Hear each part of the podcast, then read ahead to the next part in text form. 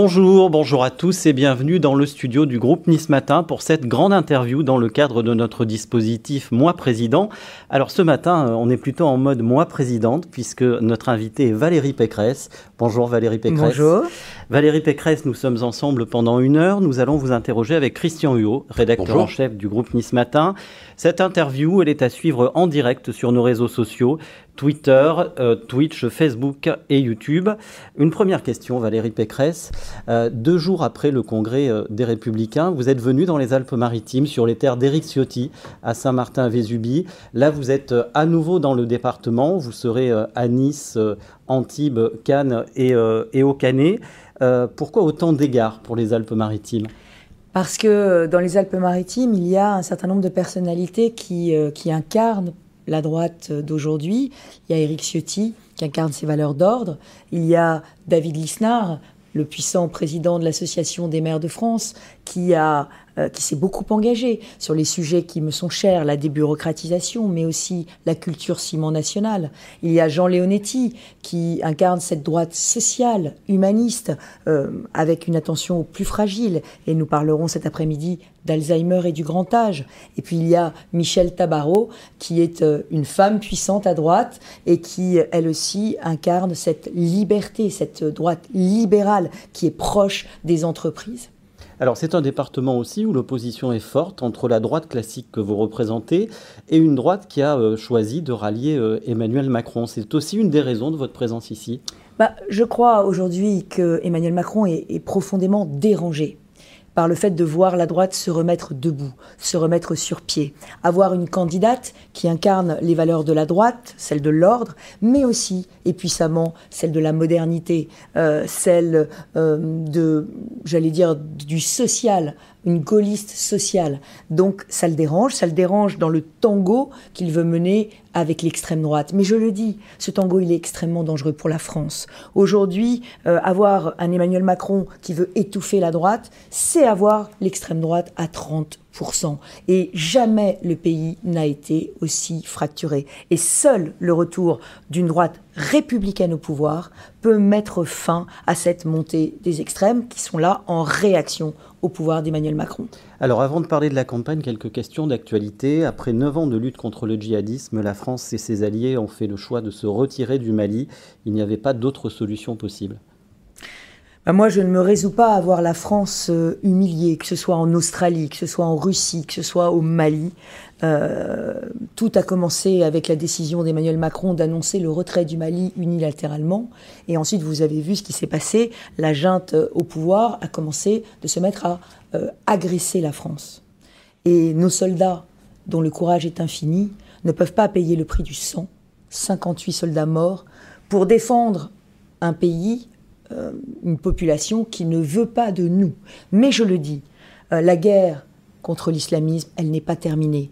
La mission de nos soldats n'est pas terminée. Nous devons rester au Sahel. Nous devons réorganiser euh, notre combat. Nous devons rester dans ce cœur du monde qui est aujourd'hui la clé de notre avenir.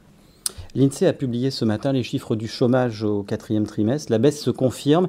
Elle s'accélère même avec un taux de chômage désormais à 7,4% au plus bas depuis 14 ans. C'est un, élément positif à mettre au, crédit d'Emmanuel Macron. Il y a une énorme euh, volonté de la part d'Emmanuel Macron de, de masquer la réalité de son bilan économique. Alors oui, la croissance revient. Et oui, à chaque fois qu'un Français retrouve un emploi, la baisse je du chômage suis, est une bonne nouvelle. Je suis satisfaite et je m'en réjouis parce que euh, aujourd'hui nous avions chuté, nous avions chuté beaucoup plus bas que les autres pays d'Europe pendant la crise Covid. Mais il faut voir euh, ce qu'il y a derrière cette croissance. Derrière cette croissance, il y a un certain nombre de chiffres. 85 milliards de déficit de la balance commerciale. Ça veut dire que nous sommes totalement dépendants de l'étranger. Il y a la baisse de la compétitivité de l'économie française qui vient d'être dénoncée par un nouveau rapport. Ça veut dire quoi? Ça veut dire qu'en fait, la réindustrialisation n'a pas eu lieu. La promesse d'Emmanuel Macron n'a pas eu lieu. Et aujourd'hui, il y a des chèques et nous avons une croissance qui est nourrie aux importations. Nous achetons des produits étrangers. Et puis, il y a la dette la dette que va nous léguer euh, ce quinquennat, en disant 1000 milliards de dettes supplémentaires. Et là aussi, la Cour des comptes, qui pourtant euh, est dirigée par un très proche du pouvoir, la Cour des comptes tire le signal d'alarme. Un État qui s'endette. C'est un État qui euh, n'a pas de morale parce qu'il transfère sur les jeunes le, prix de nos dépenses d'aujourd'hui.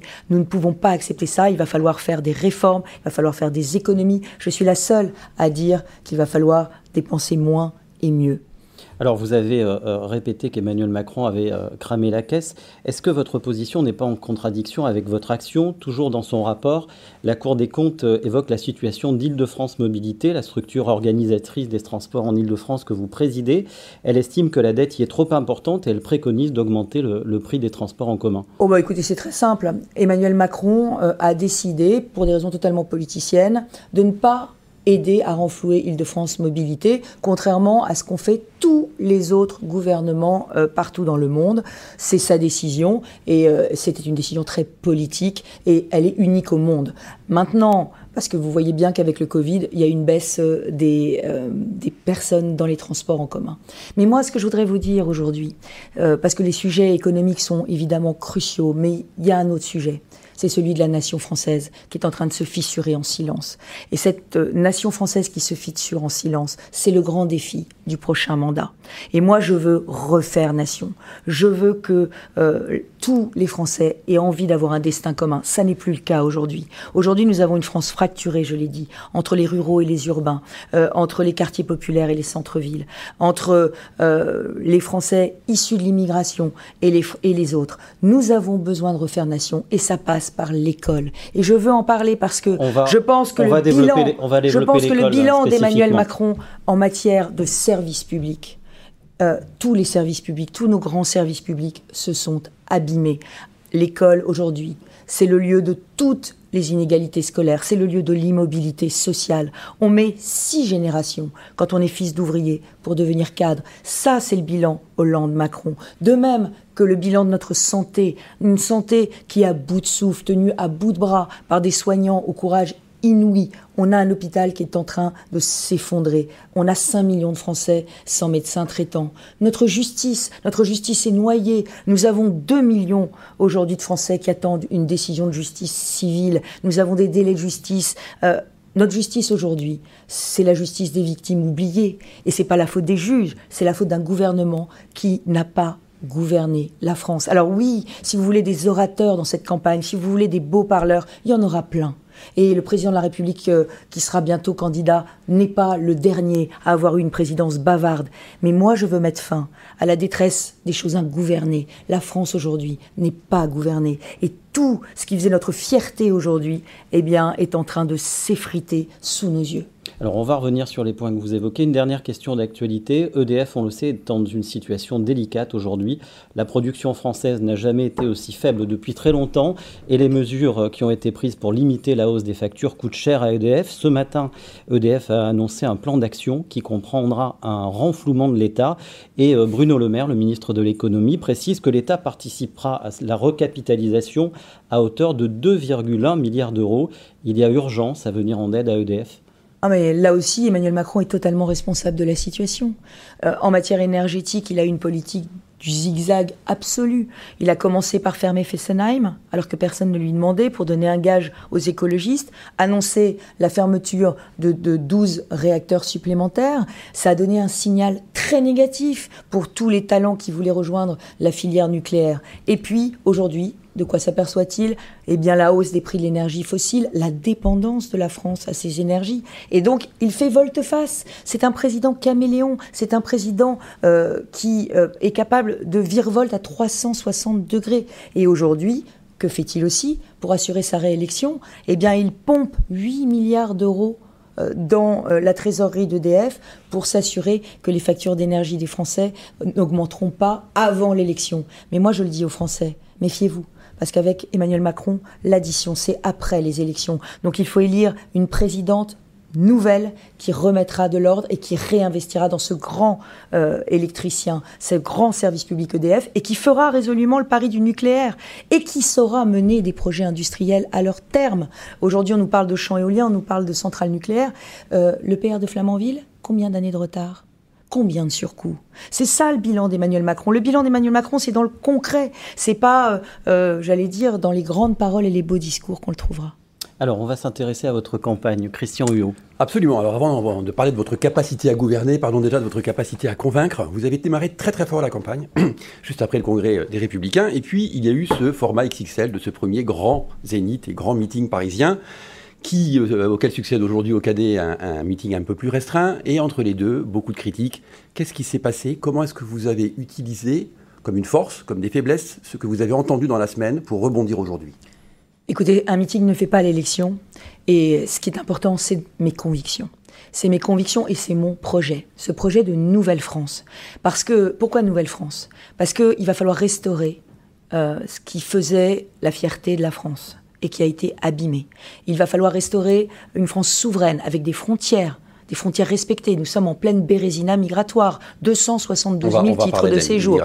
Euh, il va falloir remettre de l'ordre dans la rue il va falloir reconstruire l'école avec euh, une logique d'innovation et d'autonomie à tous les étages. Et puis, il va falloir reconstruire nos services publics, je l'ai dit, euh, la santé, remettre sur pied notre industrie. Et puis, il va falloir entendre les aspirations nouvelles des Français. Parce que la crise Covid les a changés. Ils veulent plus de liberté. Ils veulent travailler différemment. Ils se posent d'ailleurs la question du sens de leur travail. Ils veulent vivre dans des petits villages, dans des bourgs, dans des campagnes, et puis ils veulent redécouvrir la valeur famille. Et moi, je serai la candidate des familles, parce que je crois que on a laissé et abandonné la politique familiale, une France qui fait des enfants, une France qui euh, protège ses mhm. aînés, c'est ça ma France. Valérie Pécresse, on va revenir sur le fond, mais sur la forme. Vous savez que les Français sont très sensibles à l'image aussi que renvoient les candidats. Euh, donc il s'est quand même passé quelque chose le week-end dernier. Est-ce que vous estimez d'ailleurs que la manière dont vous avez été traité par vos adversaires, mais aussi euh, par certaines personnes de votre propre camp, ont été injustes? Vous avez parlé hier soir en Vendée lors d'un meeting de Pécresse bashing. Mais écoutez, on va cesser le bal des hypocrites. Depuis janvier, je suis la seule sur laquelle euh, la République en marche concentre toutes ses attaques. Pas que la République en marche la République en marche et l'extrême droite, mais l'extrême droite c'est normal parce qu'ils veulent, ils veulent mes voix. Mais je parle. attendez, de vos alliés. Attendez, je parle de, je parle de la République en marche. Pourquoi? Parce que Emmanuel Macron veut ce face à face avec l'extrême droite. S'il est seul face à l'extrême droite, il est sûr de gagner. Et donc voter Zemmour, voter Le Pen, c'est voter Macron. Et il le sait. Donc c'est pour ça qu'il essaye euh, de m'atteindre, de m'attaquer, et que je suis la cible de toutes les attaques. Alors moi je le dis à tous ceux qui croient en la droite, qui croient dans les valeurs d'autorité, de liberté, de responsabilité, je leur dis ne vous laissez pas voler cette élection, parce que cette élection c'est la vôtre, et cinq ans d'Emmanuel Macron, c'est trop, et dix ans, ce sera trop tard. Alors malgré tout, je sais que comme tous les candidats, vous n'aimez pas les sondages, mais les derniers qui sont tombés aujourd'hui ne vous sont pas très favorables, vous perdez un ou deux points, vous êtes certes tout près du trio de tête, mais peu devant Jean-Luc Mélenchon. Est-ce que cette séquence un petit peu malheureuse du week-end dernier a beaucoup joué dans l'appréciation que les gens ont de vous aujourd'hui? Écoutez, les sondages, ça se croise et ça se décroise. Ce que les Français vont voir, c'est que j'ai une énergie indomptable et surtout que je veux réparer la France. Parce que la France est mal en point. Il faut absolument ouvrir les yeux des Français sur le bilan d'Emmanuel Macron. S'il n'est pas candidat, c'est qu'il veut échapper à ce dépôt de bilan.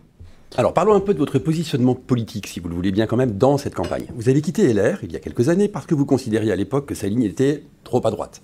Vous y revenez, vous prenez... Non, j'ai quitté LR parce que j'ai considéré pas du tout. J'ai toujours dit qu'il y avait qu'il y avait aux Républicains deux droites qui étaient réconciliables dans le même parti. Une droite forte, euh, une droite conservatrice et une droite plus progressiste, plus ouverte, plus libérale et plus européenne. J'ai toujours dit que les deux droites étaient réconciliables dans le même parti. Si j'ai quitté LR, c'est parce que j'ai eu le sentiment que le parti ne voulait plus de moi. Et ça, c'était euh, une déception personnelle. Mais vous n'étiez pas forcément en face quand même avec la partie un peu droitière de ce parti à l'époque. Non, j'ai toujours considéré qu'elle avait toute sa place et mon projet, c'est un projet qui porte toutes les idées de la droite, mais c'est le mien. C'est le mien. J'ai toujours été une femme d'ordre. Euh, j'ai fait euh, de la lutte contre la burqa dans l'espace public mon combat dès 2010.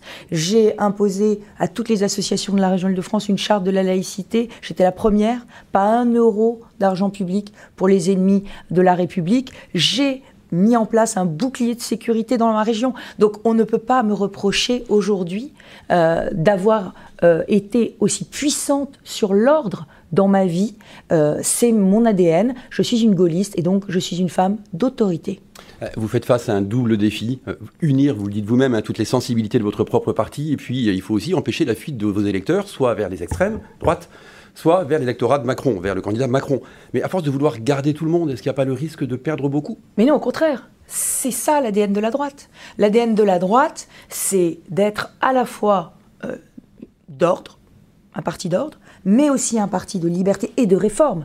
Parce que Emmanuel Macron vend des réformes, mais il les a pas faites.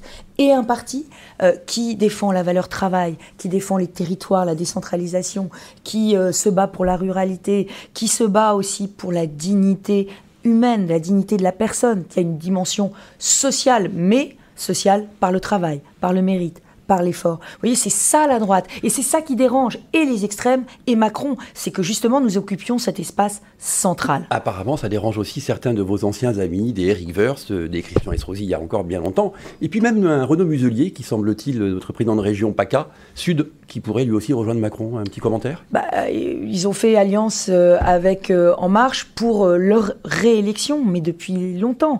et donc, c'est assez logique pour eux. ils ont décidé de quitter la droite. Vous mais cette droite... le départ de ces poids lourds d'avant de la droite Mais ils reviendront. Ils reviendront si la droite gagne. Parce que fondamentalement, je représente leurs idées, les idées auxquelles ils tiennent, des idées d'ordre et des idées de liberté et des idées aussi de de, dignité. Donc c'est leurs idées euh, que je défends. Ils, partent chez Emmanuel Macron par euh, intérêt politique. Ça n'est pas comme ça que moi, je gouverne et que je dirigerai la France. Et s'ils reviennent, vous êtes prêt à, les accueillir ou à accueillir certains?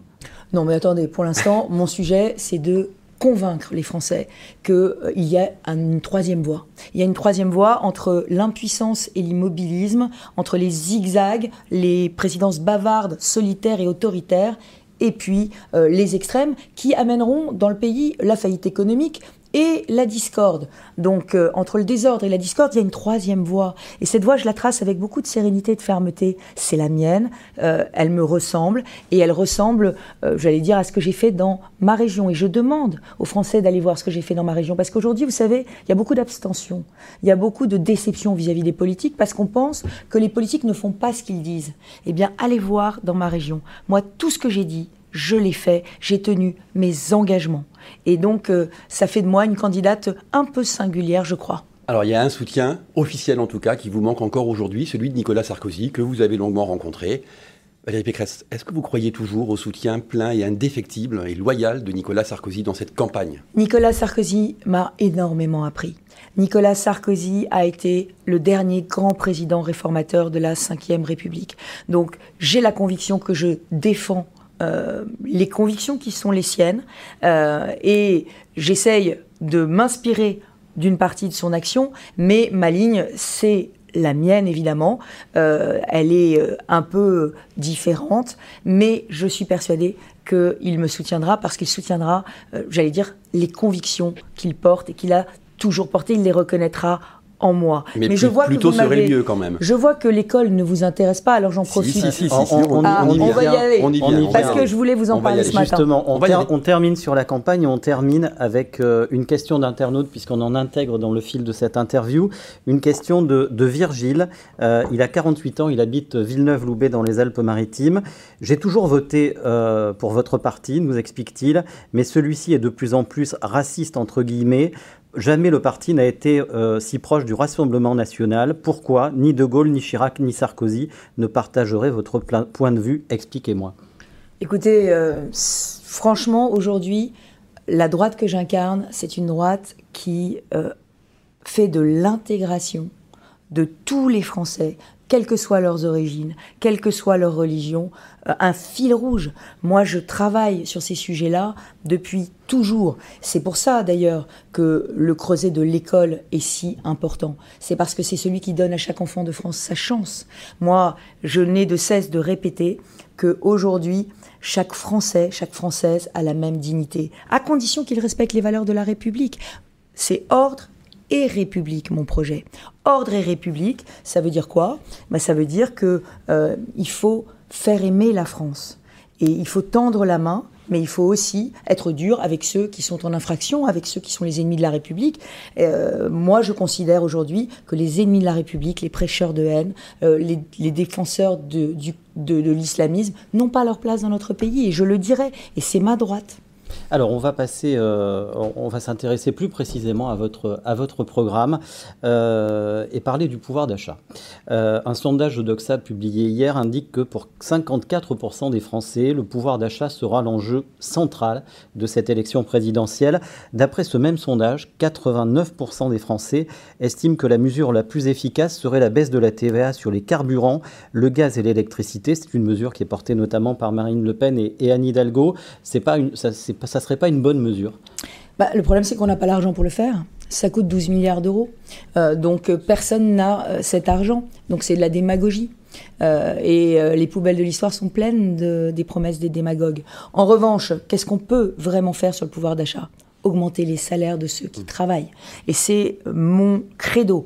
Euh, aujourd'hui, je veux être la candidate de cette France qui travaille, de cette France qui se lève tôt, de cette France qui veut euh, de la dignité, qui en a assez de voir les revenus d'assistanat euh, si élevés et les salaires si bas par rapport aux revenus d'assistanat on ne peut pas dire que les revenus de la sont élevés en eux-mêmes, mais ils sont trop proches des revenus du travail. Et donc, ça veut dire qu'on n'est pas incité, avec les prix de l'essence, avec tout ce que ça coûte d'aller travailler, à travailler. Donc, moi, je veux que les revenus d'assistanat restent au niveau où ils sont, mais je veux que les revenus du travail augmentent de 10% sur le quinquennat.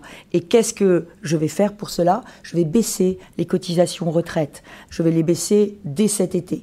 Et ces cotisations retraite, elles baisseront de 3% et ça permettra de commencer à redonner du pouvoir d'achat. Pour une personne qui gagne 1400 euros net, ça fera 500 euros de pouvoir d'achat de plus sur l'année. Et puis je veux libérer les énergies. Je veux que les heures sup soient totalement défiscalisées, sans plafond. Je veux que on puisse transformer les RTT en salaire. Il y a beaucoup de RTT qui n'ont pas pu être prises. Je veux les transformer en salaire. Je veux libérer le cumul emploi-retraite pour les jeunes retraités qui ont envie de travailler encore. Je veux que la valeur travail, on retrouve son sens. Je veux aussi pour les étudiants créer des milliers d'emplois étudiants dans les, des dizaines de milliers d'emplois étudiants dans les universités pour que là aussi ils puissent gagner leur vie en aidant les universités à ouvrir les bibliothèques euh, jusqu'au bout de jusqu'à tard le soir, en accueillant les enfants handicapés. Je veux que le travail paye. Alors justement, rentrons un petit peu plus en détail dans ces propositions. Vous avez parlé vous-même d'un choc du pouvoir d'achat, hein, c'est comme ça que vous avancez sur votre programme. Avec la hausse des salaires, on l'a compris, qui sera le moteur principal de, ce programme, mais aussi avec la défiscalisation des heures supplémentaires. Mais enfin, tout ça, ça a un coût. Comment est-ce que vous financez ces grosses mesures quand même? Alors, sur le, le, bouquet de pouvoir d'achat, j'ai aussi des mesures très puissantes sur le logement. Parce qu'on parle... Euh, et sur l'électricité. Sur l'électricité, je supprime la TVA sur la facture d'électricité. Et sur le logement, je permets euh, à tous les jeunes de pouvoir avoir accès au prêt à taux zéro pour pouvoir devenir accédant sur tout le territoire, pas seulement dans les grandes métropoles, parce qu'il y a beaucoup de jeunes qui veulent s'installer désormais dans les arrière-pays, et il faut les encourager, c'est une chance pour nos villages. Et on développera aussi le bail réel et solidaire, qui permet, vous savez, d'acheter juste euh, l'appartement, mais pas mmh. le, mais pas le foncier, ou juste le, pardon, la maison, mais pas le foncier, ce qui permet d'acheter euh, des choses moins chères. Ok, avec quel argent tout ça? C'est un peu le quoi qu'il en coûte euh, du pouvoir d'achat ah, Pas du tout, je suis la seule à proposer des réformes très mmh. importantes. La réforme de l'État, la mère des réformes, avec 200 000 suppressions de postes de fonctionnaires dans l'administration administrante.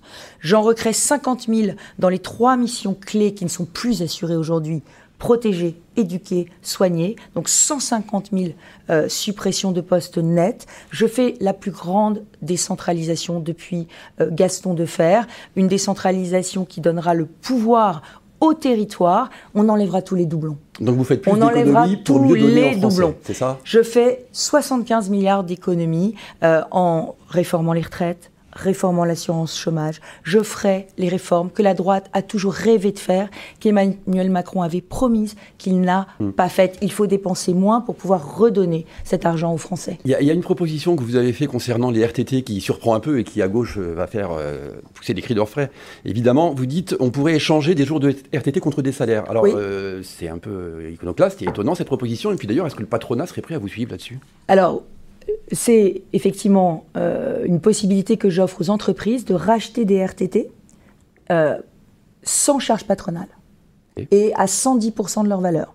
Ça veut dire que euh, si votre heure vaut X en salaire, vous toucherez 110% du salaire. C'est une proposition iconoclaste, une proposition qui, à mon avis, permettra aux entreprises de donner du pouvoir d'achat supplémentaire à leurs salariés. Et ça peut marcher aussi dans la fonction publique où vous le savez, dans la fonction publique, nous mm. avons aussi des heures sup qui ne sont pas payées, euh, des RTT euh, qui ne sont pas remboursés. Vous parlez de supprimer les doublons. Euh, on voit que c'est difficile à mettre en œuvre. Euh, la réforme des régions qui a été euh, portée par François Hollande devait aboutir à réduire un certain nombre de doublons, de postes et de dépenses. ça n'a pas été le cas et ça a presque, presque été le contraire. Oui, mais cette réforme-là, si elle était à refaire, je ne la ferais pas.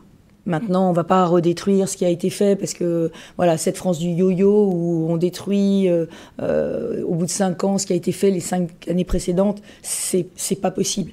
Mais aujourd'hui, ce qu'il faut, c'est avoir le courage que l'État lâche prise. L'État doit lâcher prise. On doit donner tout le social et le médico-social au département. On doit donner toute la politique économique et de l'emploi aux régions. On doit euh, régionaliser Pôle emploi, par exemple. Aujourd'hui, tout le monde fait tout. Et du coup, euh, bah, c'est totalement contre-productif. Emmanuel Macron a oublié les territoires pendant ce quinquennat c'est plus que ça, et je pense qu'il les a méprisés, parce qu'il ne veut voir que des vassaux. Alors effectivement, quand le maire lui plaît, quand le maire lui plaît, ou quand le président de région lui plaît, alors là, euh, c'est euh, euh, effectivement investissement maximum, euh, c'est mobilisation maximum de l'État. Mais quand le président ne lui plaît pas, quand il est de gauche, quand il est de droite, alors c'est vivre coupé. Et vous l'avez bien vu au moment de l'élection de David Lisnard à la présidence des maires de France. Emmanuel Macron voulait mettre tous les maires de France au pas. Il voulait que les maires de France soient comme des petits pois dans une boîte et lui obéissent. C'est pas ma conception de la démocratie. Aujourd'hui, les élus locaux portent des projets pour leur ville. Je leur rendrai le pouvoir. Je rendrai le pouvoir aux maires de dessiner leur ville parce qu'il faut aujourd'hui euh, que les maires, qui sont ceux en qui les Français ont encore confiance, aient beaucoup plus de pouvoir. Alors, une question euh, d'internaute sur le pouvoir d'achat, une question de Stéphane, 40 ans, d'Opio. Quelles sont les mesures que vous souhaitez mettre en place si vous êtes élu pour la classe moyenne, pour ceux qui travaillent tous les jours, ont un salaire correct, sont souvent propriétaires, paient des impôts sans pouvoir euh, bénéficier d'exonération car pas assez riches et ne bénéficient d'aucune aide à location car pas assez pauvres? Eh bien, c'est ce que je vous ai dit, c'est je vais les aider à devenir propriétaires, je vais les aider euh, à, pouvoir, euh, à pouvoir gagner plus par leur travail, puisque toute cette France-là, elle travaille. Cette France-là, elle a envie d'avoir plus de pouvoir d'achat par son travail. Et cette mesure de hausse de 10% des salaires nets, c'est pas une hausse des bas salaires, c'est une hausse de tous les salaires jusqu'à euh, 2800 euros net, parce que je considère qu'effectivement, euh, on ne peut pas oublier les classes moyennes. Moi, je suis la candidate des classes moyennes. Je considère que euh, ces Français qui, effectivement, sont trop riches pour être aidés euh, et, pas assez pauvres euh, pour recevoir des subventions, cela, c'est ceux à qui euh, je veux redonner confiance. Je veux qu'ils entreprennent, je veux qu'ils créent et je veux qu'ils puissent avoir accès au logement. J'ajoute que je demanderai que dans le logement social, on donne priorité aux travailleurs de première ligne parce que là aussi c'est très important, ces travailleurs de première ligne qui ne peuvent pas se loger aujourd'hui dans les villes dans lesquelles ils travaillent, alors qu'ils lui apportent euh, ben, toute leur énergie. Euh, on le voit ici dans les Alpes-Maritimes, tellement difficile de loger ceux qui sont nos agents d'entretien, euh, nos policiers, nos enseignants, euh, nos, nos, nos, caissières de supermarché, tous ceux qui font vivre aujourd'hui euh, la communauté. Alors, on va prendre le temps de parler de l'école, Valérie Pécresse. Euh, finalement, on en parle assez peu de l'éducation dans cette campagne. Euh, sur ce sujet, vous voulez provoquer un sursaut national. Euh, alors, on, entend beaucoup de déclarations d'intention en la matière. comment vous faites et comment vous réformez vraiment? Alors, deux piliers. Deux piliers.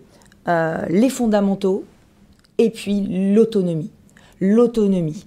L'autonomie est, au lieu d'avoir une, école euh, qui va faire, euh, j'allais dire, euh, tout le monde sous la même toise, ce sera une école du sur-mesure qui s'intéressera aux talents de chaque enfant et aux difficultés de chaque enfant. Comment on fait concrètement pour faire du Alors d'abord, d'abord, dans le primaire, les fondamentaux, lire, écrire, compter, le français, les mathématiques, grandes causes éducatives du quinquennat. Et on mettra deux heures de plus de français euh, par semaine, une heure de plus de mathématiques, et il y aura un examen avant l'entrée en sixième. Pourquoi? Pour qu'on soit sûr que tous les jeunes, qu'on mobilise tout le monde, pour que tous les enfants aient le niveau pour passer au collège. Et ensuite, pour ceux qui ne réussissent pas cet examen, ils rentrent quand même en sixième, parce qu'on ne va pas laisser des grands gaillards de 12 ans dans le primaire, ils rentrent en sixième. Mais pour eux, on fait des classes de consolidation, des sixièmes de consolidation des acquis, parce que ça sert à rien de leur apprendre la physique et l'anglais s'ils ne savent pas le français et les maths. Et puis ensuite, et ces sixièmes leur permettront ensuite de revenir dans un cursus normal. Et dans euh, ces, ces collèges, on apprendra tout euh, les euh, langages du futur. Les établissements auront l'autonomie. Ils pourront recruter, parce que vous savez qu'on n'arrive plus à recruter. L'autonomie, euh, pour, pourquoi? Vous avez mené la, réforme des universités autour de cette notion d'autonomie. Pourquoi vouloir le faire pour les établissements scolaires et notamment les lycées? Et comment? Alors, oui, j'ai fait l'autonomie. des universités, ce qui permet de concevoir un projet d'établissement pour pouvoir rayonner et pouvoir prendre, j'allais dire, les forces d'un territoire. L'université de Nice est devenue autonome, ça a été la clé de sa réussite. À l'époque, quand j'étais ministre, on disait qu'il fallait la fusionner avec Marseille. Et grâce à l'autonomie, elle s'est révélée.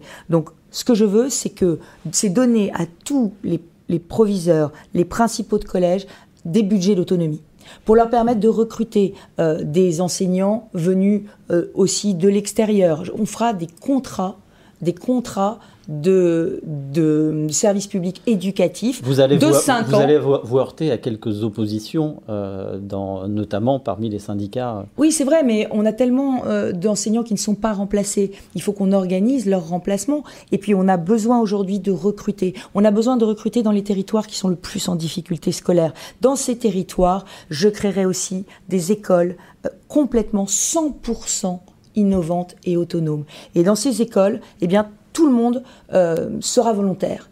Les professeurs seront volontaires et, les élèves signeront une charte d'engagement.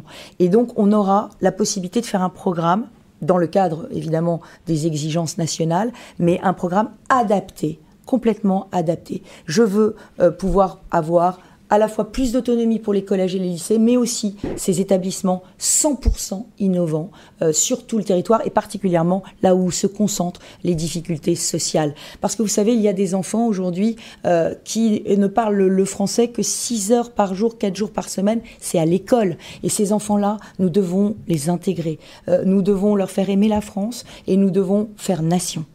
Alors, un des problèmes de l'éducation nationale, c'est que le métier d'enseignant ne fait plus rêver. Comment on fait pour le rendre plus attractif? Eh bien, il y a une erreur par le passé, c'est qu'on a revalorisé les fins de carrière des enseignants, mais pas les débuts de carrière. Et aujourd'hui, on le voit bien, les salaires de démarrage sont trop bas. Donc, ils ont été revalorisés. il y a, c'est un début, ils ont commencé à être revalorisés. Mais la première chose, je crois, c'est qu'il faut régionaliser le concours euh, du CAPES, le concours de recrutement des professeurs de collège et de lycée. Alors, comment, on fait? Parce que visiblement, Emmanuel Macron, lui, envisagerait purement et simplement de supprimer le CAPES, qui est considéré par certains comme un peu archaïque.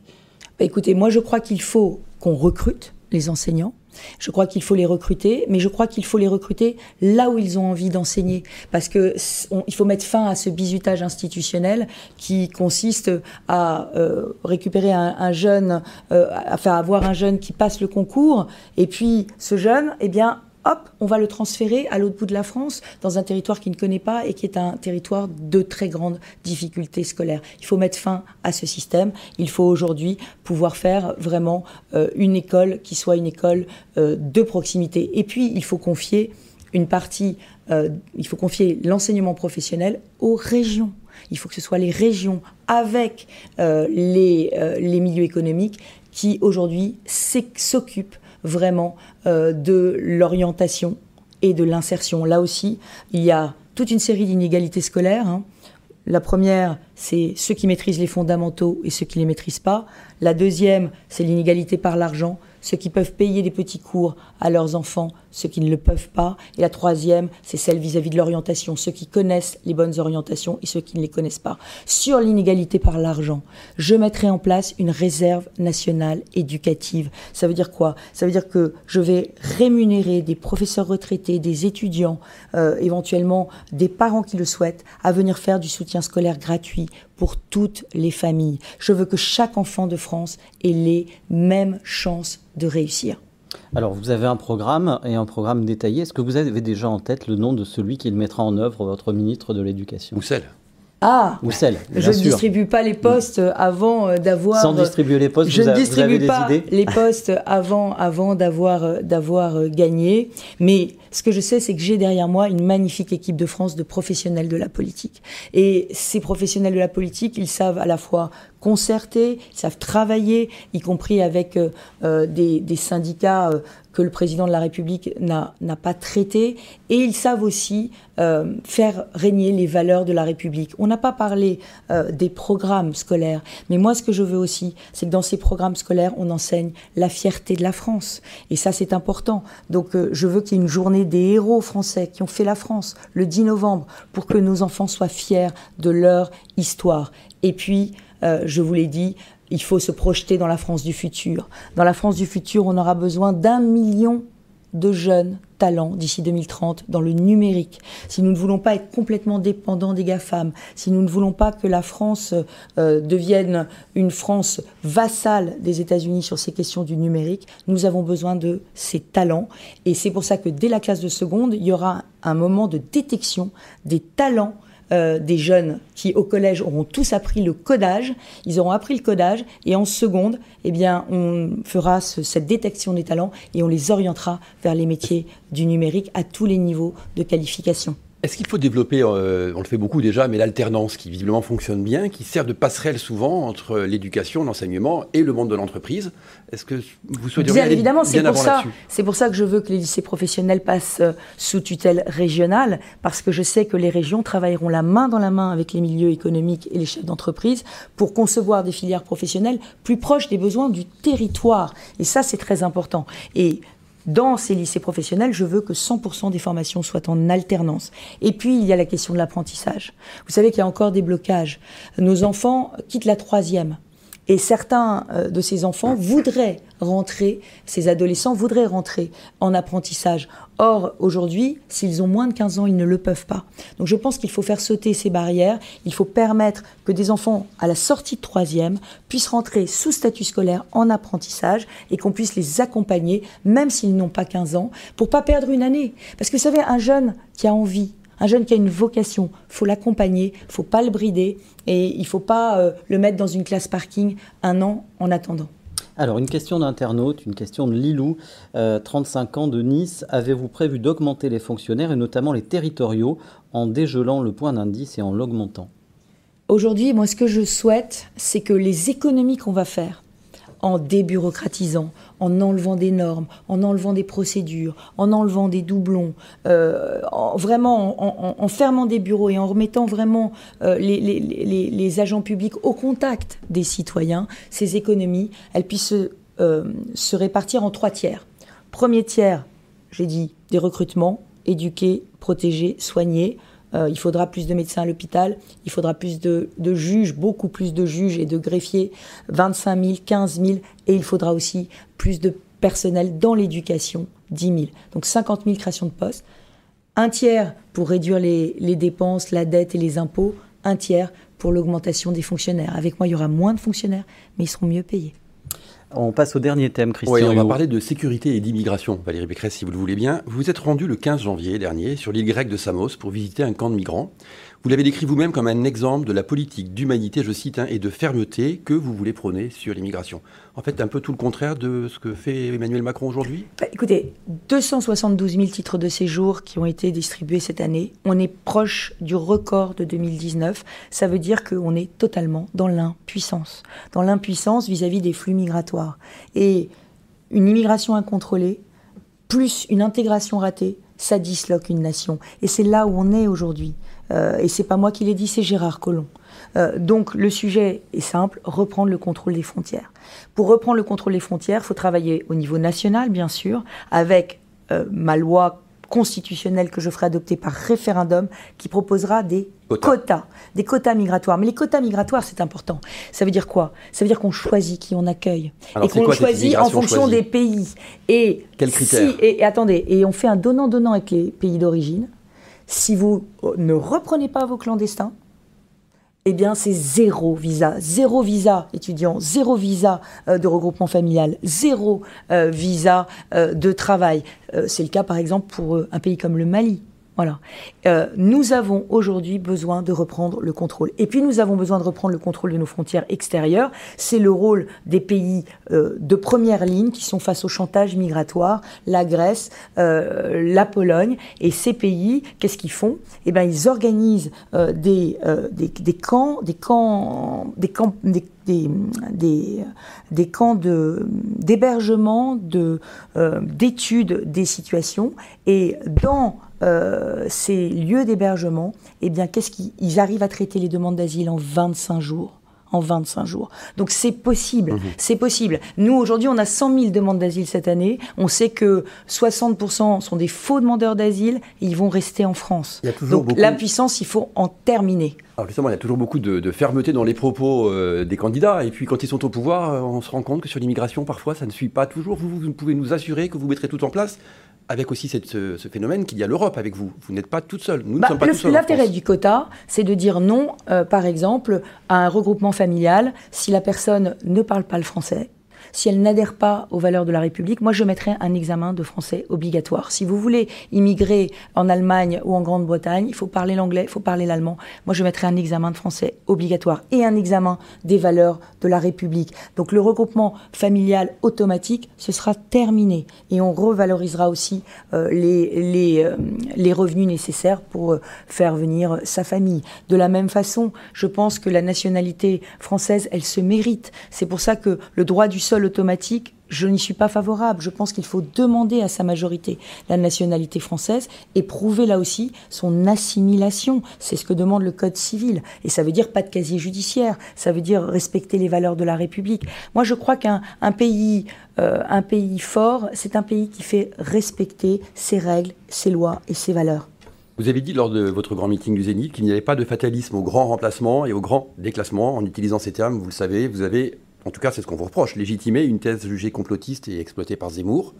On revient un petit peu là-dessus. Quelles étaient vraiment la nature de vos propos? Mais cette phrase, elle était très forte. Elle voulait dire que je ne me résignais pas au duel Macron-Zemmour.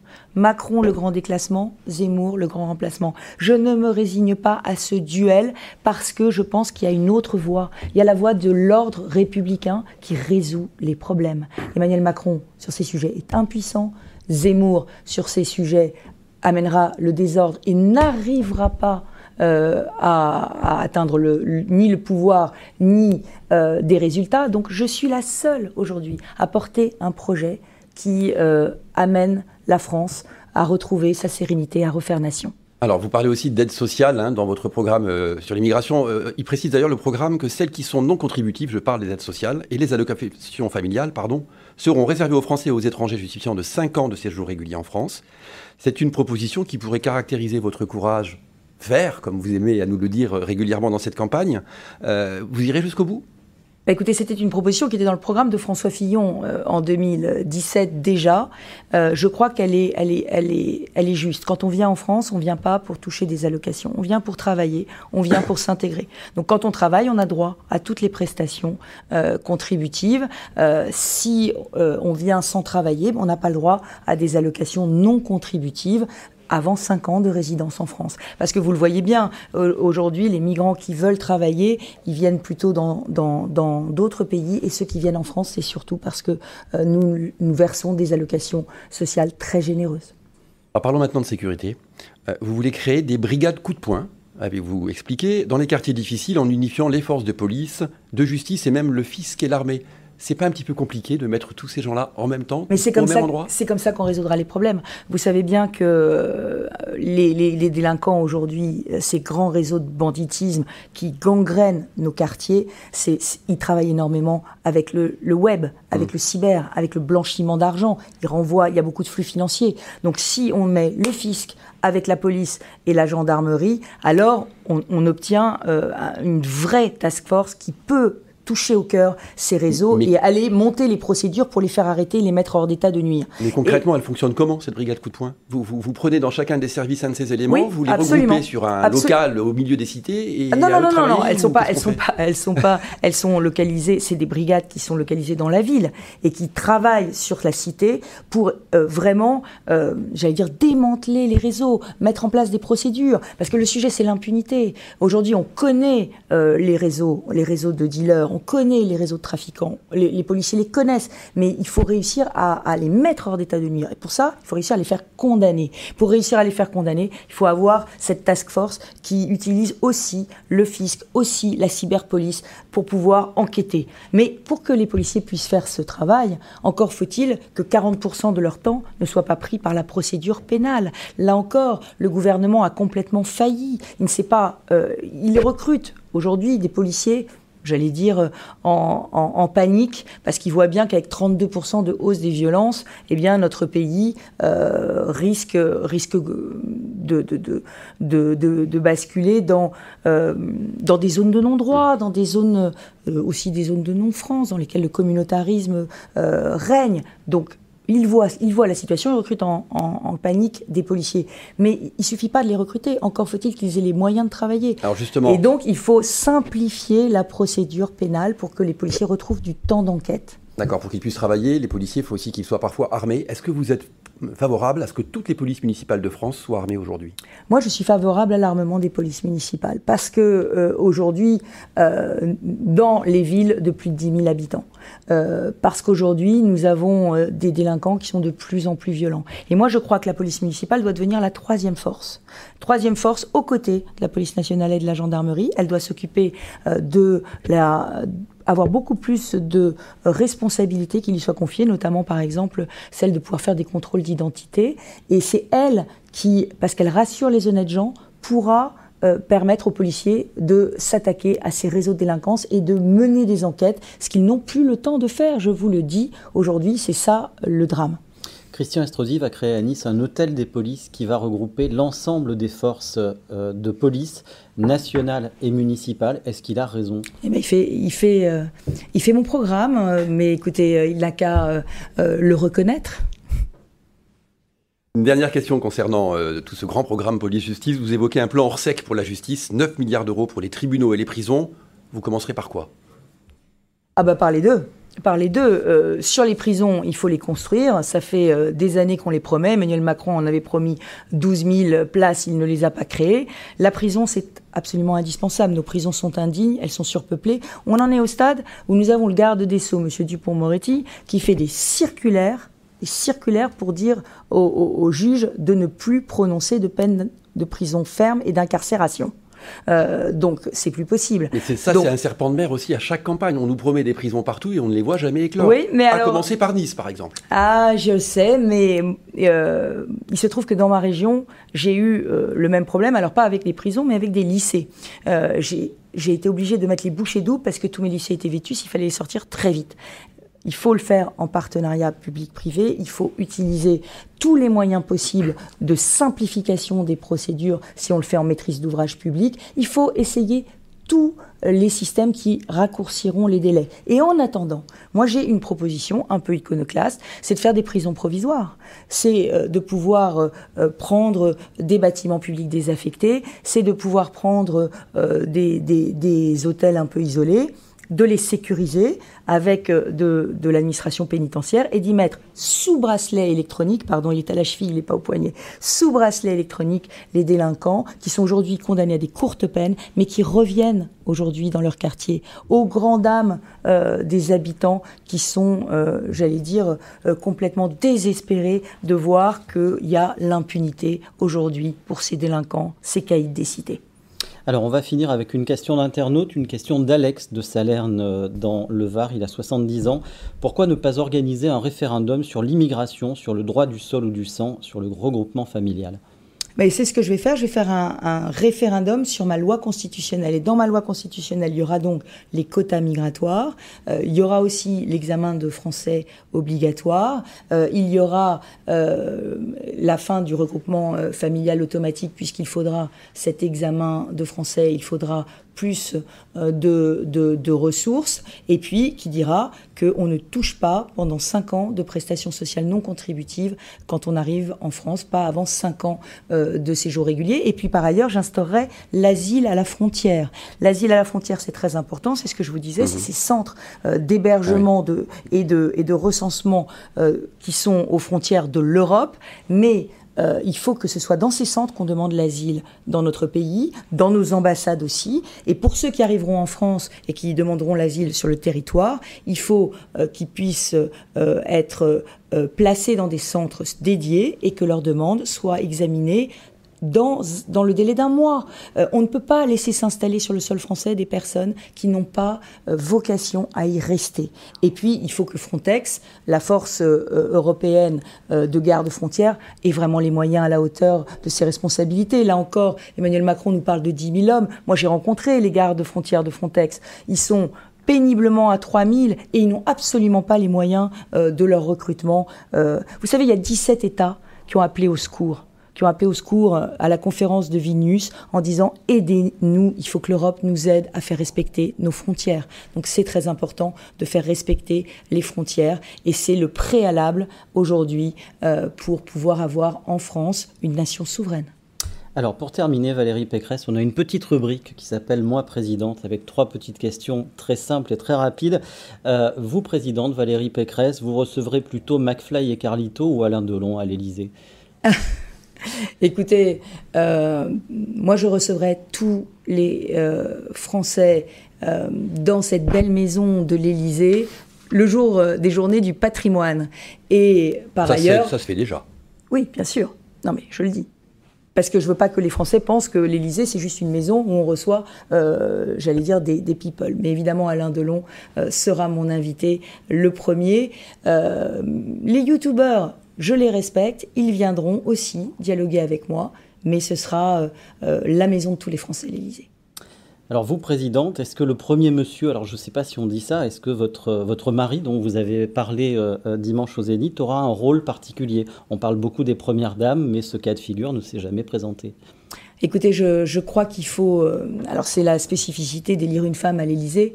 Je pense qu'il faut, euh, il faudra respecter euh, l'univers de mon mari parce que c'est c'est différent, je pense, d'avoir une femme qui ne travaille pas, qui peut se consacrer entièrement à un rôle de première dame, et d'avoir le mari de la présidente qui aura sa vie, qui l'amènera indépendamment de moi et sans aucun conflit d'intérêt.